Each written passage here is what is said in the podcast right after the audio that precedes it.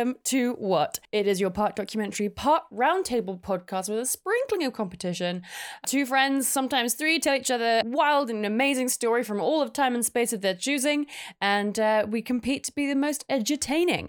I'm your host, Ellie Main, and joining me every week is Chelsea Harfouche. What, what, what? Hello. Hello, my love. How are you? Oh my god. Mm. I was Mhm. I was beyond hungover this morning. It was a rough one. What It was a happened? What did you do? Where did you go? So, as we've talked about on the podcast, I got a new job. Yes. And it just so happened that one of my new coworkers was going to be in Austin, has been in Austin for the past couple weeks. So, it like worked out like really fittingly in a strange way that like she was going to be in Austin basically as soon as I started. Nice. just to visit one of her friends. And Oh, so we were like, oh, we should go out. And so we went out. We went to a part of town that I don't normally go out in. So that was also fun. Uh-huh. like something like a little different. Um, and yeah, we Times were had. times were had. It's also like very funny because it's absolutely like, you know, the curse of I don't think that we're gonna stay out that long. Oh, and then like yes. that's when it yeah. ends into like an absolute like rage share moment. So they had just gone to dinner and they'd had like a big fancy dinner downtown. So they were like actively fading as we were like scrambling to get ready. And they were like, don't know how long we're going to last because we're like in a food coma. And I was like, no, totally fine. Um, Yeah, we'll no figure it out. Yeah. And then cut to, we're like in their hotel room. It's like 240. I think I sent Ugh. like videos to people. Who's to say? You know, I have a strict policy of like, I'm not going to go back and read those texts. Oh, like, no, that's just- never. no, that's, That's that's for history and nothing else. that was a different person. Like That's that was a different person. That was simply someone else. That wasn't Miss Harfouche. That was camp. Like that was satire. it was like high comedy. Like that wasn't me. You know, High comedy. that was high Uh, comedy. I was also not feeling my greatest this morning. Uh huh. I went to a bridal shower yesterday for our friend Emily. Oh, yeah, you did tell me that you were going to do that. It was just, you know, that white wine on tap kind of situation. Uh, ended up staying there, which was not the plan. Glad and I stayed stayed down in San Antonio.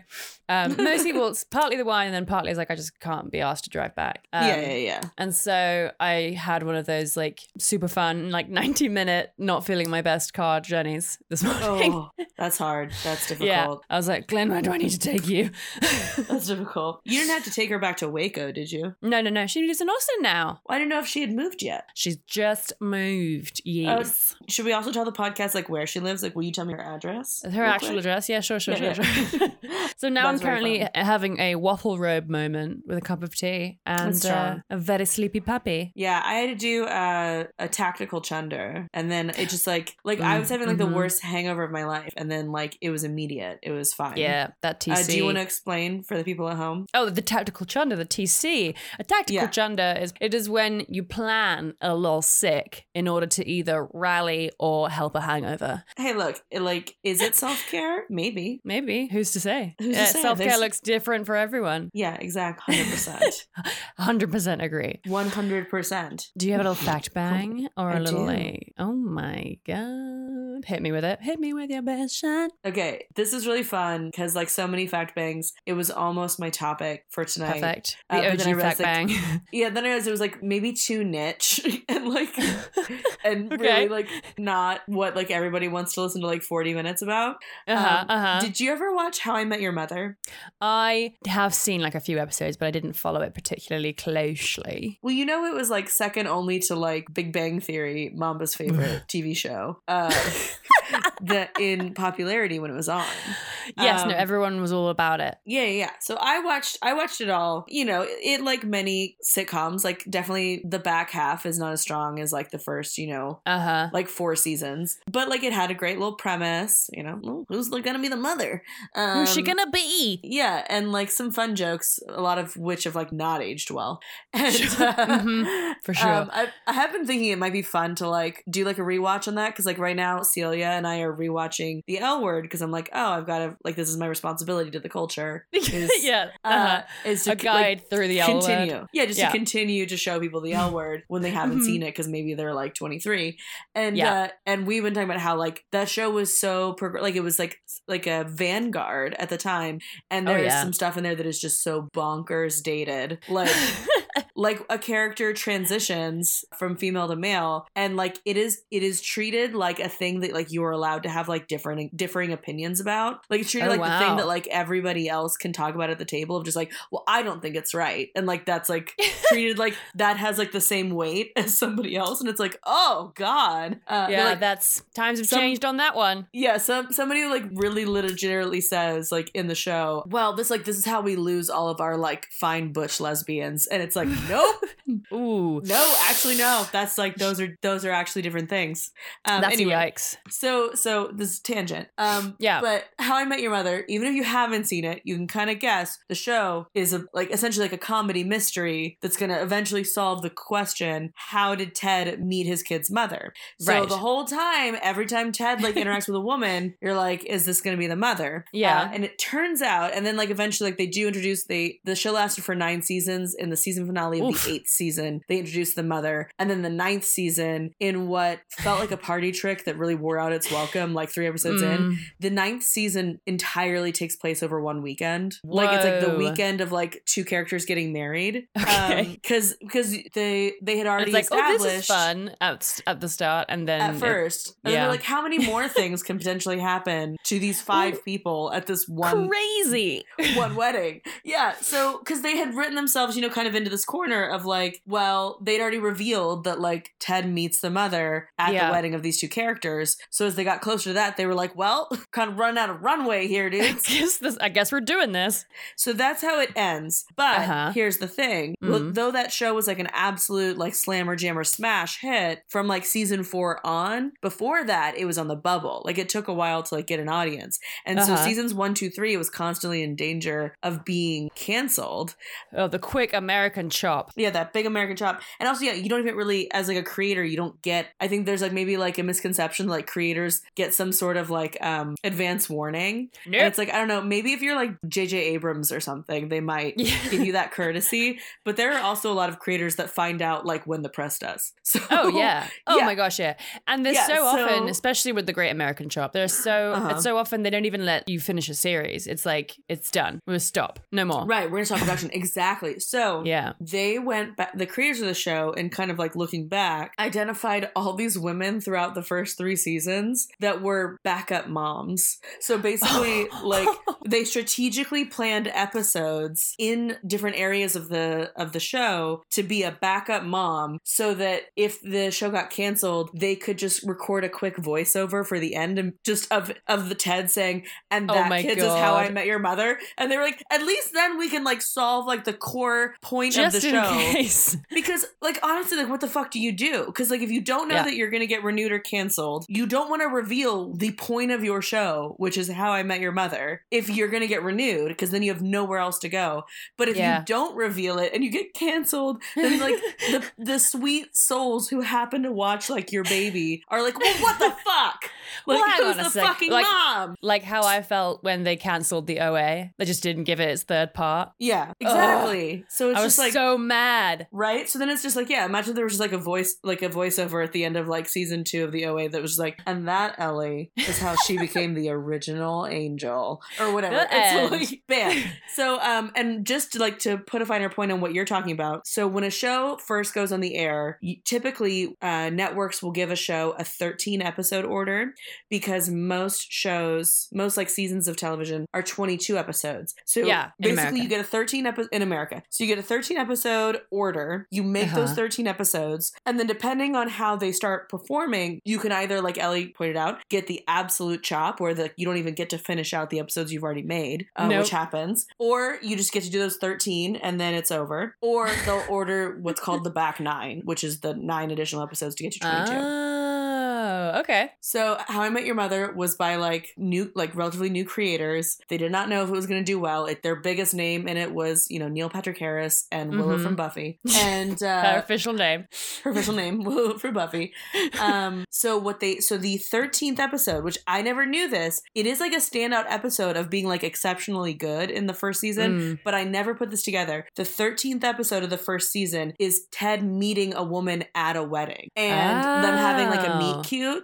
And they explained that, oh, it's because we didn't know if we were going to get a back nine. And so if all we were ever going to get were 13 episodes, we just wanted to end it with like this very, very cute episode of Ted meeting a woman at a wedding. And then we were going to add in, like in post, a voiceover that's like, and that's Oh how I met your mother. And And, it would have just been, yeah, and it would have just been like a 13 episode story instead of a nine season like blockbuster. So anyway, That's very fun. and that kids is the story of how I learned about the backup moms and how I met your mother. The backup moms. I love that.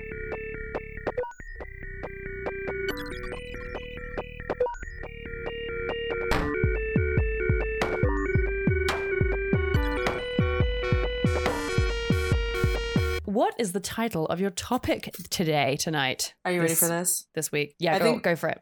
I don't want to get ahead of myself, Ellie, but I think we're gonna have some fun here. I think we're Okay. gonna have a little fun here. Love just that. like- okay.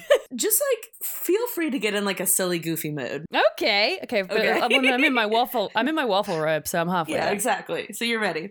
Yeah. Title of my topic is the glitter, the gray, and the way. Is it glitter? Um, is it about this podcast? no, it is not about this podcast. that would be very funny. The say them again. Sorry. The glitter, The glitter, the gray, and the way. the glitter, the grey, and the way. The grey. What? Oh my gosh. Um, is it? Hmm. It's about a journey of some kind. There's a journey element to this. It's more like the, there's a journey element to the structure of my topic. Beautiful. Like okay. we're gonna go on a silly goofy journey, which is why you need to be in a silly goofy mood. okay. Wait, so are these three okay. Are these three things related with a common theme or are they one thing? They're all gonna be they're three different things. They're three different things. And they are gonna be Mm. all related, hence my topic. Is it about weather? No. Mm. Is it the grey and the way? Is it about um, wizards? No. Uh, I don't know. I'm I'm just I'm stumped, but I'm also extremely intrigued. You're gonna have some fun. Oh my god.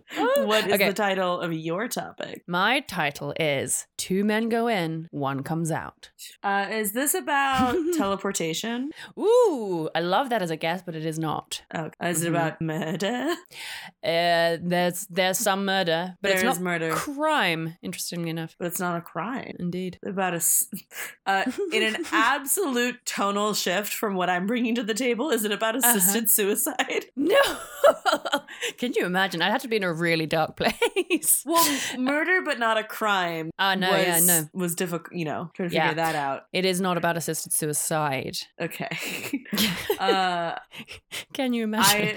yeah, I'm gonna say I'm cackling to be clear about like the very Griffin McElroy way that you said suicide, and not at the concept Su- itself. suicide. Um, um, Two men go in, one come out, one comes out. and it's not teleportation, and it's Mm-mm. not time travel. No. Because you know, there's like a theory of time travel where it's like you like replace yourself. Yes. Very, very Which I find very spooky. Yeah. Yeah, I find it very unsettling. yeah, I don't like Um, that. But you're saying it's not. It's not that, no. Um, I am just staring into the eyes of Nick Cage that Mumbird sent Me us on our. me too. Oh yeah, in our Patreon chat. Yeah, I've been staring at it. It's so very good. beautiful. You're my national treasure. Oh, look at Oh, this little that's really rose crown. Um, you're not even anywhere close to the topic though, babe. Okay, well, I'm all, I am similarly stumped. So why don't you tell me about it?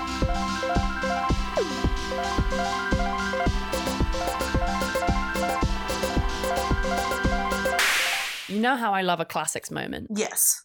And normally I'd be spending a lot of time in Egypt. But today we're going to pop over to ancient Rome. Same, same, but oh different. Oh Yeah, that is different. it is different. Let's talk about the Colosseum. The Colosseum. Yeah. Today I'm going to tell you the story that we have uh, been uncovering with new findings, the real story of the Roman gladiator, You mean like like Russell Crowe in the movie Gladiator? like Marcus Aurelius. In- exactly. Oh, Marcus Aurelius also in that movie, but just for a little bit. Played by Dumbledore. Is it Dumbledore? Oh, It- the, fir- Richard the first. Dumbledore, yeah, Oh, the first R.I.P. Dumbledore, not like like not like um like spooky disco Dumbledore that we got afterwards. with his little beard.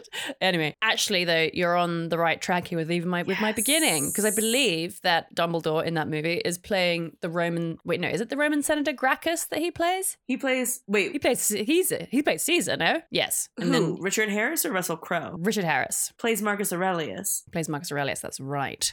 Okay, Yeah. so the, whoever played the Roman Senator Gracchus in that movie, I forget. uh-huh. He says in the movie, "The beating heart of Rome is not the marble of the Senate; it is the sand of the Colosseum." And that's in Uh-huh. the year 2000 Oscar-winning movie Gladiator.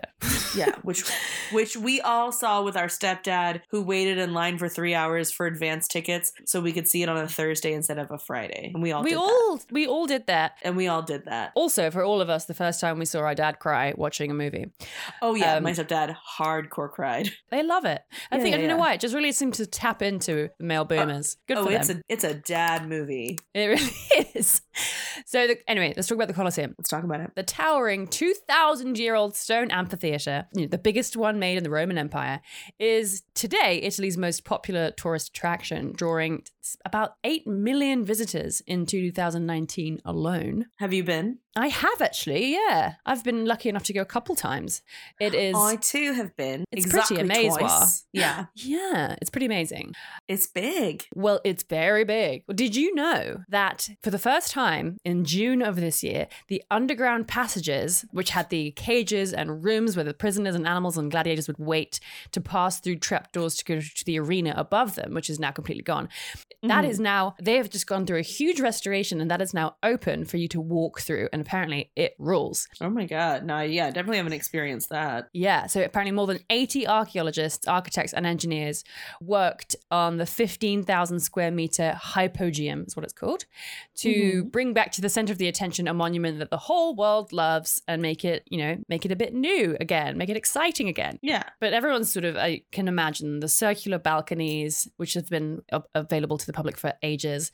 They used to accommodate up to 70,000 spectators who would watch gladiator mm. fights, executions, and animal hunts. And, and this I didn't know, before the hypogeum underneath was built, the arena could be filled with water to reenact battles at sea.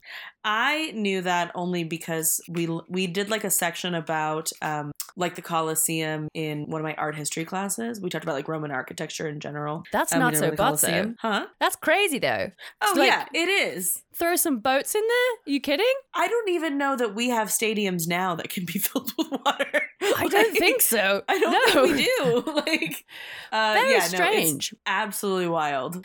and apparently in 2023, they're going to put some new high tech flooring in there, which I, I don't know what that means, but it sounds exciting. As with so many of these things, like there's a part of me that just like, in as much as like there are very few things about the human experience that haven't been like privatized, it- Yeah. there's like a, a very strong part of me that feels like any way that we can connect to like history and culture. Um, and I don't think the Coliseum is free. I do think you have to pay. No, I think it's If like 50 euro or something. Yeah, but like so, I mean, it has been privatized in that extent, but at least it like it is open to the public, and like you can Mhm. go and experience this thing, which I think is really beautiful.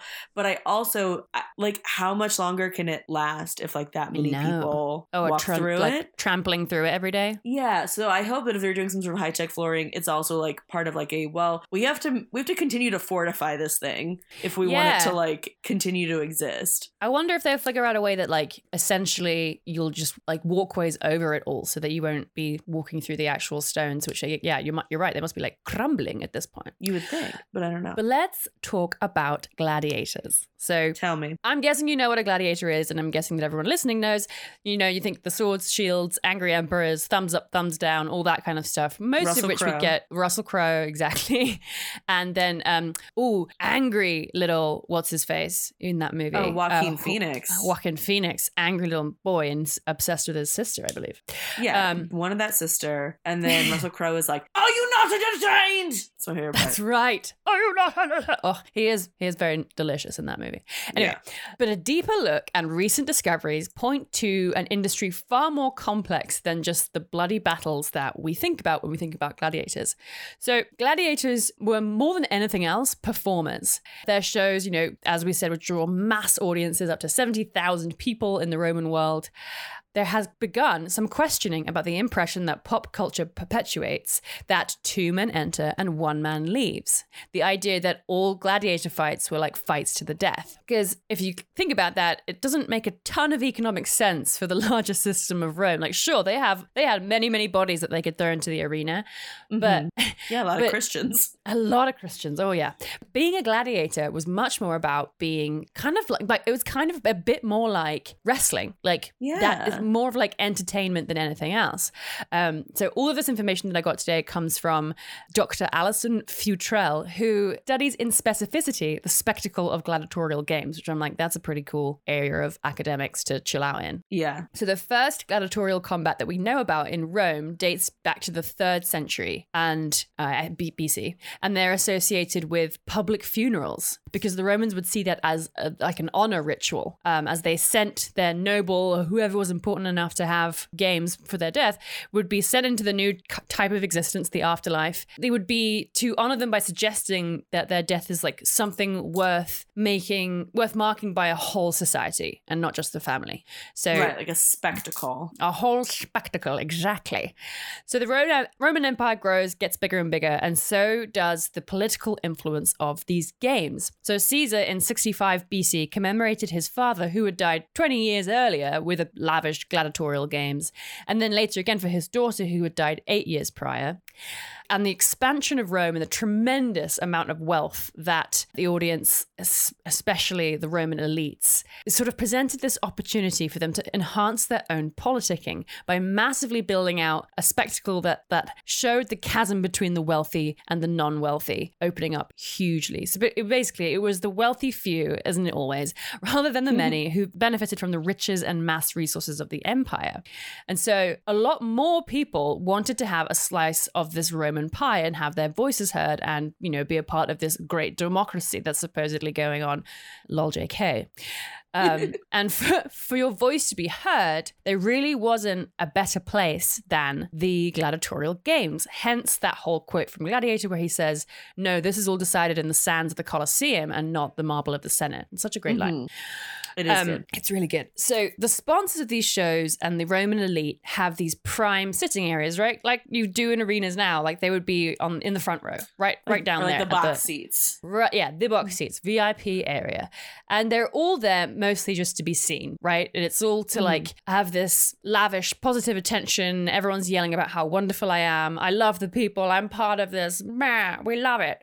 Um, I feel like they they did a good job of kind of portraying that part of it in Gladiator. Like I'm Yeah. sure that there's a lot of like artistic liberty in that movie. But like you definitely sure. got the sense like Commodus went there to like feel like he was part of it, which I have And read is true of the real Emperor Commodus. Yeah. And Yeah. loved. He felt like loved and like he you know, like the iconic thumbs up, thumbs down was him like essentially Mhm. kind of like self-inserting into like the spectacle. Oh, massively, yeah. And he was, and also showing everyone that a like praise me, but like love me, but also I can decide whether you live or die at the turn of my hand. So it's like keep loving me. Um, and so, but that was the kind of interaction that they went there for, right? To be important, to be seen, to have to make these decisions over people's lives, whatever. But it wasn't always just that. So these political actions followed down into the prestige seating areas, and there was this exchange. There was an idea in Rome called the license of the theaters, where for some reason, only in a theater, only in that kind of setting or an amphitheater, that sort of people had more freedom to criticize how you could sort of buy your way into having the ear of the of the emperor basically. And this license of the theater even applied to yeah it applied to the emperor when the games was hosted in, and it would carry over into all venues. So whoever was the most important person that was an opportunity for people to be heard ironically in a safe space. Hmm and then the Roman amphitheater itself is a really important, like iconic piece of architecture and archaeology because it is very specifically a Roman building type. And what I mean from that is like as the Romans absorbed all the cultural, all, like all the countries around them, pretty much, they would draw a lot of architectural inferences from the other countries that they took, uh, you know, from other places in the. In the Mediterranean, and the amphitheater really is one of the only like this is this started in Rome. This is a Roman building, and so then as soon as this sort of these games started happening, this political theatre, all this idea, this influence, and the license of the theatre grew, hundreds of these amphitheatres popped up across all across the empire. There's some in like Wales, there's ruins in all over, like just everywhere. Like Croatia has a bunch of amphitheatres. That's so cool. It is. It's very, very cool. And actually, side note, slight tangent, kind of. I learned recently that up until the gladiatorial games and just their prevalence and how much of it was like, you know, animal hunting and animal fighting, that a lot of the animals that are now only specific to African regions, like lions and giraffes and whatever you have, all those guys, elephants, they were actually all across Europe at the time. But so many of these gladiatorial games happened that they basically like killed off European lions and because they would Aw. it became a whole trade that people would would capture these animals and have them sent to Rome for the games. Um, so That's they would, yeah, so there would have been like English lions popping around, but no more. That's interesting because something that I have thought about before is obviously there probably were a lot of um, architecture or like other sort of like cultural markers of like the Roman Empire at its largest across Europe that would have then been superseded by like the distinct like European cultures that preceded it. But Mhm. I've always wondered, and like I know that like for example like in in England apparently like people like grandpas always be finding like Roman coins or like pottery in their you know backyard or whatever. But I have always like kind of lamented like why don't you see like temples or whatever like across Yeah. all of Europe like something that's just like is sort of like unifying in like that particular cultural history outside of Italy. So Mhm. thinking of like the amphitheaters being you know all around is actually really cool. Yeah, and like most of them still exist. There are some that have like at this point are more just like earth mounds. But it is incredible that, like we were saying earlier, like the the Colosseum is a building that you can go inside and walk around and see the evidence of this crazy, extremely fucking old culture. Very cool. Mhm. So the Colosseum is really like the premier example of an amphitheater because it had these facades. You see those sort of arches all the way around it that would make use of uh, made use of more expensive kinds of stone. The whole point of it was to show off the expense and power and artistry of Rome and and make it into this premier cultural object.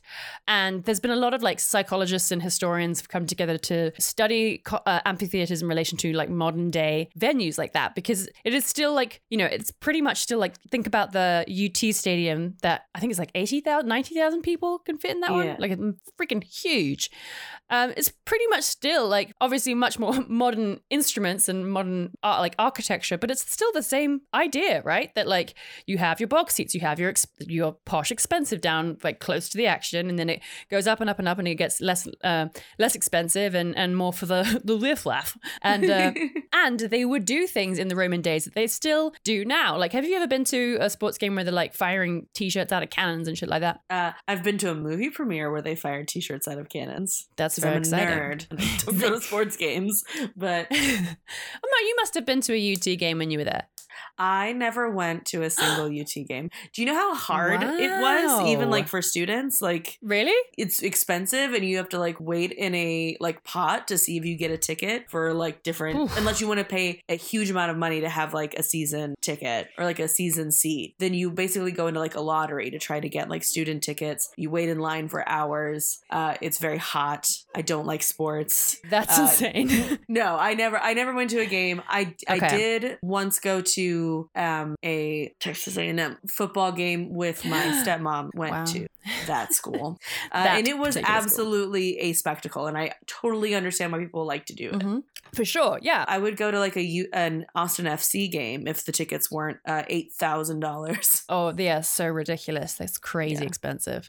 Um, but yeah, so they basically they had ancient Rome versions of t-shirt cannons. They would fire these little small balls. Basically, they would throw them into the spectator stands, and inscribed on these balls would have details of a significant prize, like not just a t-shirt or a toy or a necklace or whatever. People could win apartments in downtown Rome. Whoa. life-changing sums of money that kind of thing and it was to it was just to keep the people on side basically it was the whoever was um you know let's say it's the emperor we're in the colosseum it's the roman empire it was a visible and tangible way of showing how like they're benefiting the people and they care about the people by being like look at all the things i'm giving you Yeah, it's uh what is it? It's uh Panem a Circanum, bread and circuses. yes like you exactly give people like spectacle and then they don't question all the other Mhm. awful shit you do. Fun fact that is why Panem, that's why that's the name of like the sort of like post America country in Hunger Games, like the Ah. dystopian country. It's uh, Panem after Panem Ace Arcanum. That's awesome to know. Oh my gosh, another fact bang. Bang, Um, bang. Bang bang. So, what are they all there to see? These gladiatorial clashes. And new artifacts are beginning to detail things about gladiators and the gladiator battles that we never have known before, which is really fucking cool. So, apparently, actually, the majority of them survived every time. They would escape this, what we've come to believe is this 50 50, one of them's definitely going to die situation. So, animals were viciously hunted, like I was saying, and also criminals and Christians were executed. And like that was a big part of it too. Obviously, the, what we do know and what we've always known is that these games were extremely violent, and that was part of it. Everyone was like, yay, blood. I've heard some absolutely like stomach churning stuff. Oh, yeah. Nasty, nasty stuff going on. But this new analysis suggests that for every 10 gladiators who entered the arena, nine lived to see the day, which is not what we thought what happened, was happening before. And these games were pretty like regimentally structured. They had timeouts because we found like pottery and images where they seemed to be like hanging out, drinking water, getting a quick massage, having a breather, then like picking up your sword and going back into it. One image found on a pot in Netherlands shows a referee holding his staff up to like halt the fight while an assistant is running on with replacement swords. like, hang on a second, we've got some new ones here. a lot of the way that they're figuring out more and more information about all of this is from looking at gladiators' tombstones that pretty much mostly talk about the end game. Like they talk about their last fight, which is usually how they got murdered. So there's a, a tombstone found in France that reads, His wife put this up with her own money for her wonderful spouse. Oh, Aw. cute. Aw. But being a gladiator was like, you were pretty much the lowest of the low. There were definitely people who were like kind of brought up in it, sold as slaves. That also happens in the movie. Prisoners of war were put into this whole gladiator slave system. But we also have found evidence about people who selected this life. A lot of the time, it's people who were over, like, faced overwhelming amounts of debt. So they sold themselves to like slave captors to be gladiators and other people chose it to basically to become famous and make a name for themselves. So Mhm. like a wrestler. right, exactly. but yeah, so they belong to the lowest class of Roman society. There's still some some good, like there's some famous graffiti found on the walls of Pompeii, which we know like things were so immaculately preserved by the volcanic ash. They found this graffiti that someone had drawn of a gladiator that they admired and had like all their fans around them. and they which is cool. And then they also found in Pompeii evidence that it wasn't only men who were gladiators. There's new evidence coming up that, that women also appeared in the arena as gladiators. There's what a relief that clearly shows two female gladiators, and uh, the inscription says, "We had women pick up the sword." And some people think that that's like a pretty random occurrence, but Dr. Futrell, who's been studying all this stuff forever, she has a suspicion that it was more regularized, and she wants to like dig into that next and figure that out more. I've heard the term gladiatrix used, which I think is actually a very fun word. Gladiatrix. I love that. But it's really cool. So emperors and influential politicians who controlled the games will almost definitely be remembered by history like they very much are today. But looking at the gladiators' lives tells an important part of this story too. Those stories are important for us to learn to develop empathy of people who are more than just like the great shakers at the top. Because these are the people that are really like enabling human society to continue on a day-to-day basis in ancient Rome. And so I think it's super fun to dig into more of those stories. And that's my that's my topic about gladiators. That's the two men go in, one man comes out. Damn, murder but not Yeah. a crime. Murder but not a crime. Everyone was into it. That was very cool. You imagine they were like, "Hey, today I really like. Do you want to? What do you want to do today? Oh, do you want to go see some Christians get executed? Yes, I love that. Let's see. I'm gonna give you, you know, as always, Mhm. solid eight points for research. Thank you. I'm gonna give another three points for the throwing the balls into the stands that will like give you hints towards a prize. Yeah. Like, why can't they do that more? Like, I would like that a lot more than a T-shirt. Yeah, if they were doing pre- that shit, I might go to a game. if it was like, and you get a penthouse apartment in downtown Austin. Yeah. Oh, I would absolutely go. Um. So yeah, I'll give you an additional three points for that. Thank um, you. I do have to take away a point for being like, well, surely you went to all these football games, and I'm like, yeah, because you know, like all the football games that I've been to since we've become friends. You know, like that's a thing that like I always do. You're taking a point away from me It was my failure to know you as a friend. Yeah, yeah. yeah. Although That's very fun fair. when I was like five or six, like very little. It's like one of my earliest memories. My dad took took me to a Saints game at the Superdome. Oh, who Uh, that's that's the yeah who dat say they're gonna be Saints. Uh, and that was in the 90s because of the how old I am. And yeah, because of time. because of time. So this is pre Saints like winning the Super Bowl, obviously pre Katrina. And the Saints were so bad in the 90s, like they were such a bad football team that people would wear paper bags over their heads in the stands. Oh wow, that's so like- like, a cheesehead thing, but paper bags. yeah, like a paper bag on your head. is like like it's sort of like a tongue in cheek of like it's embarrassing that this is our team. oh, We call them the Aints. oh. Can you imagine going out into your home crowd as like, God, you guys are embarrassing. well, I, I'm assuming that like the millions of dollars uh, helped soothe their ego a little bit, but yeah. hmm Um, but yeah, and then I'll give you, I'll give you honestly four points back for not describing the like explicit torture that people, yeah, you're uh, welcome. yeah, that people uh, suffered during like the executions, which were Oh, uh, incredibly creative and yeah, really they really were. Yeah. Yeah, Well, also, if you want to know more about that, I mean, the 2000 uh, Russell Crowe vehicle Gladiator will will show you some of that. yeah. There's a little bit of it in there for sure, for sure. Let's talk about the glitter, the gray, and the way. Okay, let's get a little goofy, a little funny, silly. yeah, you're gonna want to get in a silly, goofy mood for this. Okay. Um, so Ellie, do you know what a butterfly effect is? yeah, that's when, like, if you kill a butterfly, then you'll cause a Thailand tsunami, right? Yeah, Yeah. Uh, it's this idea that like us, like one thing might through like a series of steps Right. actually enact a completely separate, seemingly unrelated thing. It's like a Starring it's a theory Ashton of Kutcher. It's like yeah, of like greater interconnectivity that's happening all around us all the time that we only have to tune into to see. Right. It's Mm-hmm. endlessly fascinating. Also, in terms of vehicles, it was a I want to say 2003, 2004 Ashton Kutcher vehicle. Yes. Maybe one of the most depressing fucking movies I've ever seen in my life. I, uh, rem- it I know I've seen it. I don't remember anything about it. So like this is a kid that literally like every bad thing happens to. Like he's like oh, no. uh, like his like I think his dad leaves or his dad's like in prison. His mom's like not around. Then he's like best friends with these other kids that are really fucked up. Those kids' dads molests all of them, and Oh. then they blow up a child on accident, and they like kill a dog. Like what it's the just like fuck? Oh, it, it's exactly like this movie was billed to me as a teenager as like come watch like a fun sci-fi romp, and instead like I'm like 30 minutes in, like what the fuck? Like I don't want to I don't want to see this. Um, so then so then they're all they all obviously grow up into like incredibly damaged adults. Yes. Shocking. Uh, and then he finds out that he can, you know, go back in time, and he keeps trying, very understandably, to stop like these absolutely horrific, traumatizing things from happening, uh, and he's punished for it. So that's what that movie is about. Did you know that there was a sequel? I did, and they couldn't even get Ashton to come back for the sequel. How bad must that be? The Butterfly Effect 2. Too butter, too fly. Again. Oopsie again. Didn't learn the first time. There's Um, another one, The Butterfly Effect 3 Revelations. Oh my god, that's great. Also, one more fun butterfly effect fact bang, and then we have to move on. Okay. Um, that movie originally was going. They like gave it like a happier ending where he kind of like just like finally figures it out. Uh, spoilers Uh-huh. for uh, the butterfly effect. Um, but originally the ending of the movie, because I remember watching this as like a DVD special feature. Do you remember DVD special features? yes. I used to Ah. like play the, the Harry Potter games in the Yes, DVD God. menus. Yeah. hmm What a brief but incredible time in pop culture history. I know. Um, There was an alternate ending on the DVD of Butterfly Effect that I got from Blockbuster.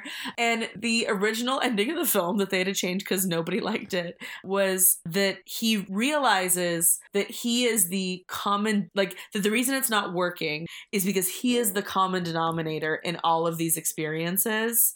And so he goes Oh. back in time because, like, this whole thing is him going back in time by remembering certain things, you know, that he's Uh-huh. that's, that like all these traumas. So he watches the video of his birth uh, Ugh. and goes back in time to a fetus in utero and strangles his own fetus self with the umbilical cord so that he's never Holy born. Holy shit. No So- no wonder that didn't pass a focus so group. bored. But then also, it, the movie does show you that then everyone else, like all these other kids that got like, mol- for some reason, him not being born means that those kids' dad is no longer a pedophile and doesn't molest them.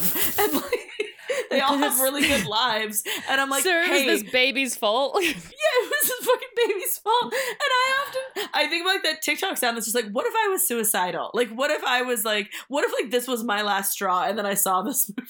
Like, yes. this is so bad. So Whoa. anyway, but this topic is not about the butterfly effect. This topic is about a butterfly effect, specifically Okay. a pop Mhm. culture butterfly effect that I I think love you're really that. gonna enjoy. Oh, I'm so excited. Okay, I'm here for it. I'm here for it. She's simply here for it. Mhm. So we need to go back in time a little bit. We're going Okay. back in time just to 2015. Okay. Uh, specifically, Valentine's Day weekend 2015, which was dominated by the highly anticipated film adaptation of So- Fifty Shades of Grey.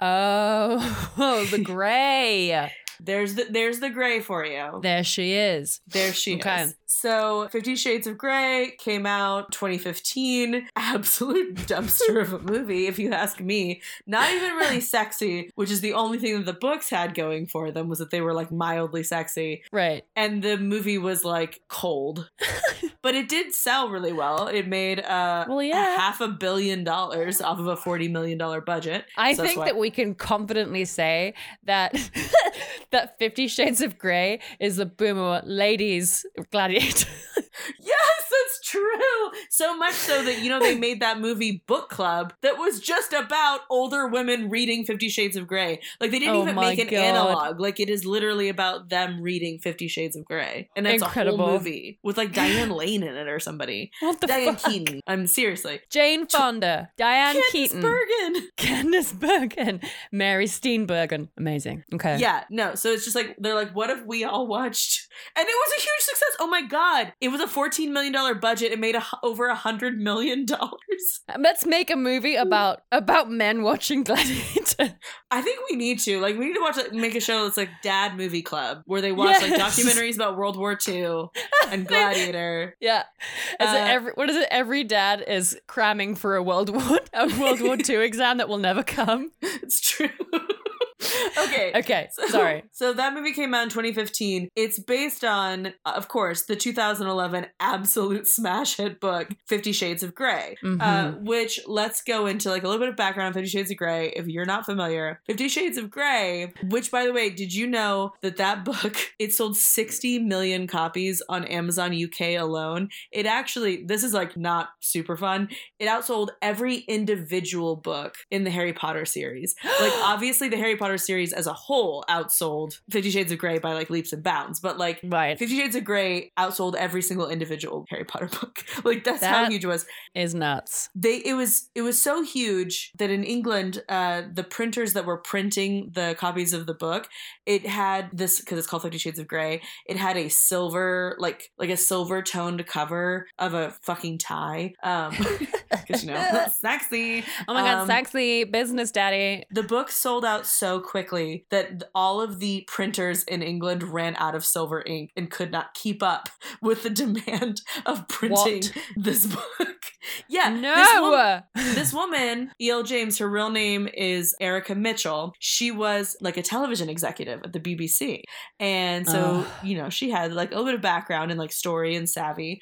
Um, but she liked to, at the end of the day, de stress and wind down by writing fan fiction. So she Uh-huh. wrote fan fiction under the name Snow Queen's Ice Dragon. Very strong right off the bat. uh, so good. Okay. Yes, yes, yes. And she would write fan fiction about all of the books that she really loved, which in sort of like the late 2000s was a big fan fiction favorite, Twilight. Yes. so she wrote Twilight fan fiction called Master of the Universe that kind of reimagined Bella and Edward, human vampire couple at the center of Twilight, instead as like, as you said, a kinky sex billionaire and uh, like a mousy student. Yeah. Um, and that they just have like lots of like sexual adventures because the books are considered to be not good. Uh, there's like this uh this sort of mythos around E.L. James that like she was, you know, like, oh my god, I'm incredible and this is gonna like take off. I'm so successful. But Uh-huh. in reality, what was happening was it was a very successful like fan fiction series in the sense that like people who read fan fiction were reading it and they were also and this is like a huge problem in fan fiction generally uh, since you know you don't really own the rights to that story people were just like taking her story and like republishing it. Like just like just like basically like copy pasting it and like posting it so they could also get clout. Change Um, the and that was really an- yeah and that was really annoying. So she basically partnered with like a small australian press to Mhm. publish it as like an original work and she was literally just doing it so she could copyright it so that people could st- so that she could get those taken down because they were Right. messing with her fan fiction business Don't and do she ne- that. and she never in a million years thought that that would lead to a bidding war by other publishers to get the book which led to her getting a seven figure deal for her first book which is unheard of. Oh yeah, uh, and then she got five million, an additional five million from Universal for the film rights. So that, like I said, was inspired by Twilight, which was another huge pop culture, like absolute slammer jammer, right? The Yes, Twilight books absolutely. Twilight books dominated that like what would that be like 2005 to 2012 kind Mhm. of era when they Yep. were all coming out. And if you don't know, the reason that like well, fan fiction for Twilight was always going to be super popular, but I think the reason that things like 50 Shades of Grey really popped off in the Twilight fan fandom is because those books are so devoid of sex. Like it's absolutely like a parable analog for like Edward wants to bite Bella so bad. Uh he thinks about it all the time. He like can't control himself Yeah, around her physically. he thinks he's gonna break her little body. Yeah, because he'll just like rip her apart. So like he can't bite her. And that is a parable for premarital sex of just like teenagers like wanting to fuck so bad, but like they can't. if you're Stephenie Meyer, the writer of Twilight, because Twilight uh, was written by a Mormon woman. And specifically, if you read Stephenie Meyer's blog, Oh. Oh yeah. So Stephenie Meyer, like hardcore Mormon, like went to Brigham Young University, which if you're not familiar, Ellie or anybody else listening, is like the Mormon university where you like have to be a Mormon and follow like a behavior code. Uh, I don't, get. I don't know why my brain was like, it's like when you le- you learn how to be Mormon. It's the only it's the only course offered Mormonism. It's a weird university. Like Brigham Young University could be a topic in and of itself because I mean there are religious universities in the US. Like there's like lots of Christian universities, but Brigham Young it really hits different. And she sure went there. And, and then she got married, as Uh-huh. a lot of people who go to Brigham Young do while they're there. Because again, you can't have sex until you get married. Uh, so they're all like, let's get this going. And then she had two kids. And then, in t- as you do as a Mormon woman, and then according to her blog, uh, in 2003, she had a dream where these characters just like appeared to her, and oh. uh, oh. it eventually became chapter 14 in the book Twilight, uh, where they're hanging out in a meadow, and um, Edward is glittering, aka, aka the glitter of the glitter, the gray, and the way. Ah, okay, okay. Also, a very fun fact that's just like also like a fun um like editing fact or like uh book book publishing world fact um Mhm. to go along with the one about E.L. James. This always cracks me up because like Twilight, if you haven't read it or you haven't like seen the book, um is thick. It is like, oh god, I want to say like over 400 pages. What? Oh yeah, have, have you Okay, let's get one thing straight. Have you read Twilight? No, ma'am. Oh my god. I've just seen I've just seen the incredible adaptations. Well, then you you only know half the story, my queen. oh yeah, four Should I read hundred and ninety-eight pages. You should read it. Honestly, in doing the research for this topic, I was like, I was like, you know what? It's been a minute. I should read Twilight again. Uh, I have simply read all four books. Well, I've read the first three books multiple times. New Moon is my favorite because it's like the most emo. Uh, and then I've only read the fourth book once because it sucked really hard, just like the movies do. It's like, I mean, and even like like in Twilight adjusted terms, it like sucks really hard. Wow. Um, okay. Adjusting for Twilight, it's bad. Yeah, because like the first three books, like yeah, they're not um they're not gonna win a Pulitzer, and they didn't, Sure. and they and they're not going going to later. and they will never. and they will never. But they are fun, fast reads. It's it is kind of like reading. It's also like reading fan fiction. Sorry, Stephenie Meyer. They're definitely like better written than Fifty Shades of Grey, which I have also read. Uh, but I think Stephen King once put it like best, which is Twilight is a brilliant story, mediocrely written. Ooh. Like it's a really good story. But like he was saying that to be like, this is why these are a phenomenon. It's like it's not because it's stupid. It's because it's actually like a really good story and like developed kind of world. mm-hmm. It's just in the hands of somebody who was like maybe at the beginning of their writing career. But what's very funny is that yes, so the first Twilight book, this was her first ever novel. It's 498 pages, hardcover, 544 pages, paperback, which is Oh my god. bonkers. Like it's well over, yeah, it's 120,000 words. oh my Um, gosh. Okay. Now, whenever you want to become a first time author, as I have since I was like a tot, uh, Mhm. one of the first things they teach you is like, okay, word counts for like these, you know, like word counts for young adult is like, I don't know, it's like 50 to 70, I think. Word counts for like literary fiction is like 60 to 90. Like, and then they're like, absolutely, like you should aim for like around 70,000 words. Absolutely, under no circumstances should you ever send a manuscript over 90,000 words Uh-huh. because no one will read it. Like it's just like it's like an automatic rejection. Um, nobody wants to read your fucking like giant magnum opus when you're an unproven author. Uh-huh. Um, even Stephen King, Stephen King's first novel that like he actually submitted, but not not the first novel published was The Stand, and The Stand is, as you know, very long. And they even after Extremely this, long. even after the success of like Carrie and Firestarters and those other ones, they still made him cut it down. They were like, "This is too long. Nobody's going to read this." And it was Mhm. only in like 1990 when he became when he was you know who he is that he Yeah. got to re like publish it with like the full story. Whoa. Okay. Twi- so then you're kind of maybe wondering why did Twilight get published when it is 120,000 like how did it even get read let Yeah. alone published purely by accident it was literally meant to be like deleted out of like the slush pile and Really? like accidentally got sent on to a reader and the reader just like happened to really like it so I mean like that part's not that part's not a mistake like it didn't get published by accident but it Right. absolutely got like it should have never made it to the reader's desk and like That's that was just like a pure moment of like chance or fate or whatever okay.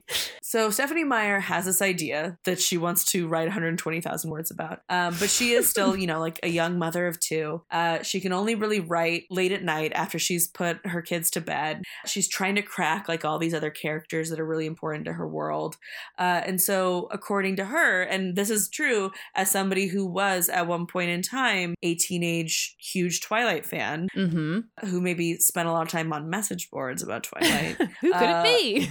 I don't know. Um, who maybe had a uh, Team Switzerland T-shirt. Oh, I'm so sorry. I know that probably was confusing. So Team Switzerland is if you're neither Team Edward nor Team Jacob, uh, and you actually think that Ah. they both have like a really important place in like Bella's life. Instead of you're Team Switzerland, you're like neutral about this okay. because Sure. you're better than other people. Uh, Right. So so anyway, so Stephenie Meyer has always made it clear that like music is a huge part of her writing process, and for each book that came out, she would release um, a playlist of like these are the songs that I listen to. This is my official playlist for writing new. This is my official playlist for writing Eclipse.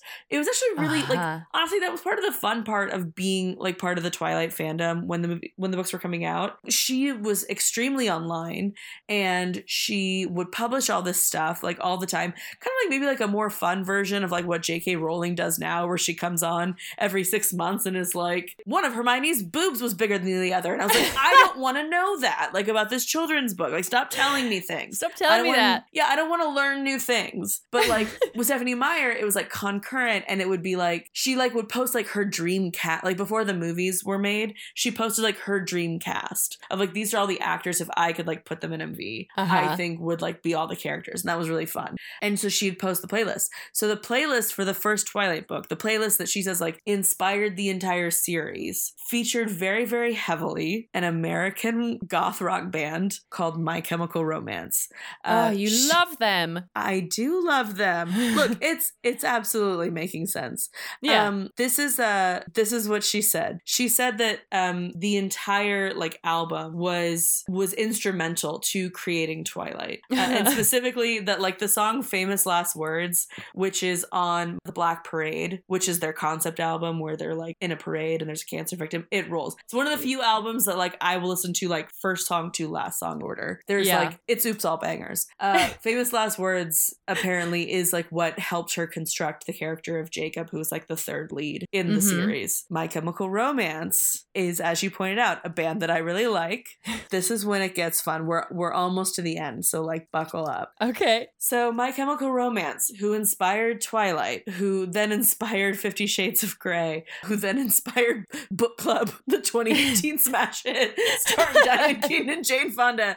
Uh, My Chemical Romance was formed was formed by Gerard Way, Yeah. The glitter, the gray, and the way, Oh. okay. Yeah. in New Jersey with his brother and his friends. His brother Mikey Way uh, and his friends Matt Pelissier, Ray Toro, and Frank Iero. Mm-hmm. They put out their first album, I Brought You My Bullets, You Brought Me Your Love, in 2002, before like really kind of building what they're famous for now, which is like this kind of like these big theatrical performances. They've now done two concept albums. The first one was The Black Parade, like I mentioned, which I think is like an absolutely a cinematic rock experience. And then The Danger Days, which is like much more of like kind of like a Mad Max dystopian uh, Mhm. vibe. Also, very fun fact that album features a song called Vampire Money, which is specifically about how My Chemical Romance was asked to write a song for Twilight for the movie. Oh, amazing. Uh, no matter how you feel about the Twilight movies, even if you incorrectly, you know, don't see them as the like absolute masterpieces that they are, Uh-huh. you have to you have to admit that like the soundtracks slap. Like Yeah. the soundtracks are so good. And it started with the first movie. That soundtrack was just really really good. And then off of the success of both the movie and the soundtrack, in the subsequent movies, they would commission uh, Mhm. musicians to make songs. So like uh, Florence um, from Florence and the Machine, she did a song for the second Yeah. movie that's so good and so on and so forth. Uh, Bat for Lashes did a song for them that's really good. They approached My Chemical Romance again because My Chemical Romance basically inspired, Inspired the entire series. And Gerard Way said, "Fuck no! like, under absolutely no circumstances will we do that." Uh, and then they wrote a song. And then they wrote a song about it called Vampire Money, like of gimme, gimme, gimme some of that vampire money. That's like, amazing. it's really good. That song whips, by the way, you should listen to it. So then they went on hiatus and then they announced they announced a, a tour, a comeback tour that I maybe spent eight hundred dollars on getting a ticket to. Uh, do you remember that? Because uh, do you remember I do, we're at Because I texted my I was at work, like, Yeah. constantly refreshing and getting my junior producer to also constantly refresh on her computer to, for the tickets to go on sale. And they finally went on sale and they were like going insane. And uh, I texted Miles and I was like, Miles, give me $800. And Miles, being the just the sweetest man that he is, was just like, yeah, what's going on? Are you okay? Give you me like- eight hundred dollars. and then you were like, Miles, do not give her $800. It's for a concert ticket. I think I um, but- remember that you leaned over the table and you're like, "He's gonna do it." Because he said he would, but he also thought that it was because I was in danger. um, Incredible. so I did, and that was scheduled for um, October of 2020. And then the spookiest thing happened, and then it's you know didn't happen, and then uh, it got rescheduled for October 2021, and then they rescheduled that again a couple Aw. months ago. So someday I will get to see them, and I have a really good seat, but who knows when that will be. Uh, but let me let me give you the final piece of this butterfly effect. The part Okay. that really, I think, when I tell you, is gonna put you in, in an even sillier, goofier mood, if you will. it's the part that I absolutely love. So again, we have established this like clear like line of like book club Fifty Shades of Grey, Twilight, My Chemical Romance. Uh, Mhm. but here's the thing My Chemical Romance may have uh, released their first album in 2002, Mhm. but they formed in 2001 in the immediate aftermath and directly because of the September 11 attacks on the United States. Uh? Gerard What? Way, yeah, Gerard Way personally witnessed 9 11 from his backyard because remember, he lived in New Jersey Shit. and yeah. he could see New York City. Uh, and he was so um, affected by witnessing that attack that he felt that he needed to, quote unquote, make a difference. That's his quote. And he- the only way he knew how to do that was music. So he created a band directly, like, he witnessed 9 11 and then created a goth band to get all of his feelings out about it. Then uh, a Mormon mother of two in uh, Utah listened to that goth music and wrote a vampire book. And then a housewife BBC producer in London read that book and loved it so much, but wished that there were some fucking in it, and then wrote an insane series of books that were all based on fan fiction. And then that was so successful and world changing that Diane Keaton had to be in a movie about it. oh my goodness. 9 11 caused Fifty Shades of Grey. By proxy. No, just directly. Just directly. Um, incredible. Chelsea. So that's that's my topic. What a river, what a journey. Which is where I have to start off with the scoring. I have to I have to come in Of straight course. with 10, 10 points for the journey. Thank because you. they were twists and turns. 9-11 caused Fifty Shades of Grey. It's about Nine- the journey. 9-11 continued Diane Keaton's career. yeah.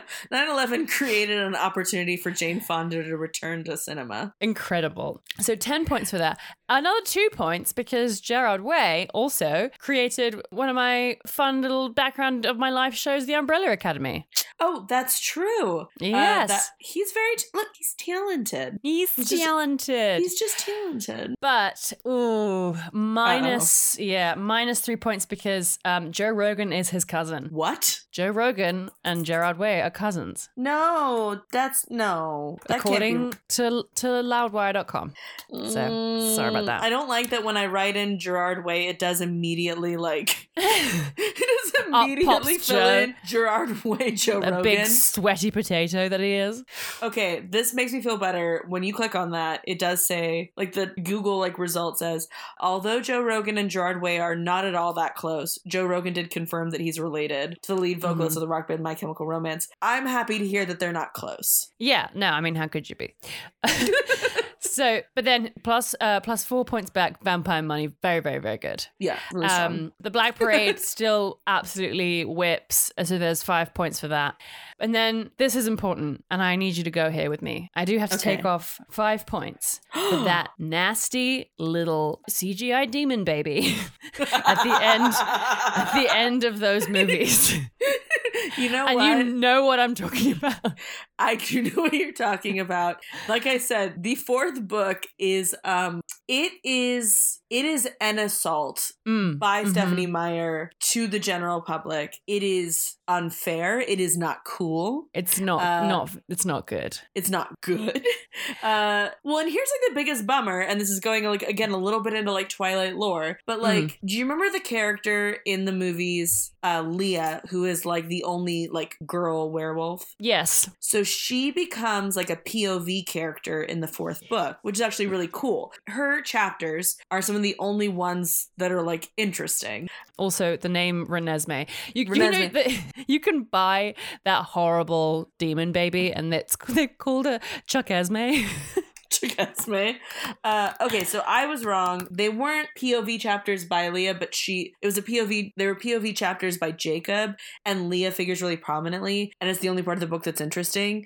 Uh-huh. And supposedly, allegedly, Stephenie Meyer said she was like, Bella and Edward's story is done. Like that story is done. But I want to write more books in this world. And they're either going to be from the point of view of a now adult Renesmee, to which everyone was like, boo, hiss, awful, don't do that. Or from the point of view of Leah. And we were like, oh yes, 100%, absolutely go off Queen. Like I want the story of like this like scorned werewolf girl who had Yeah. to like run in this boy pack with her ex boyfriend who was now happy with somebody else. Like yes, I want that. Um, Uh-huh. and then she just never has, and instead she's like been writing like weird retreads of of just like the original books. Like she wrote the um the gender swapped one, Life and Death, Uh huh. with um what is it, Beau? I don't. Wait, what? Life and death. Life and Death is a gender swapped version of Twilight, which she wrote specifically like in response to critics who say the story is sexist. And she's always Oh. like, it's not sexist. Bella, the reason that Bella can't do anything is because she's human and everybody else is a vampire, and vampires are just so much better than humans.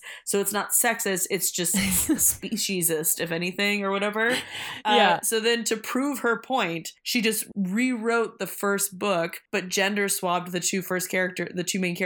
So instead of Bella Swan and Edward Cullen, it's Beau Swan, the new guy at school, and Edythe Cullen. Uh, and, Okay. and Edythe, uh, I want you to know, is spelled in the worst way possible. Is it with a Y? It is with a Y and with an E at the end. Ow. so she did that, and then she finally released Midnight Sun, which is the first book of Twilight from Edward's perspective.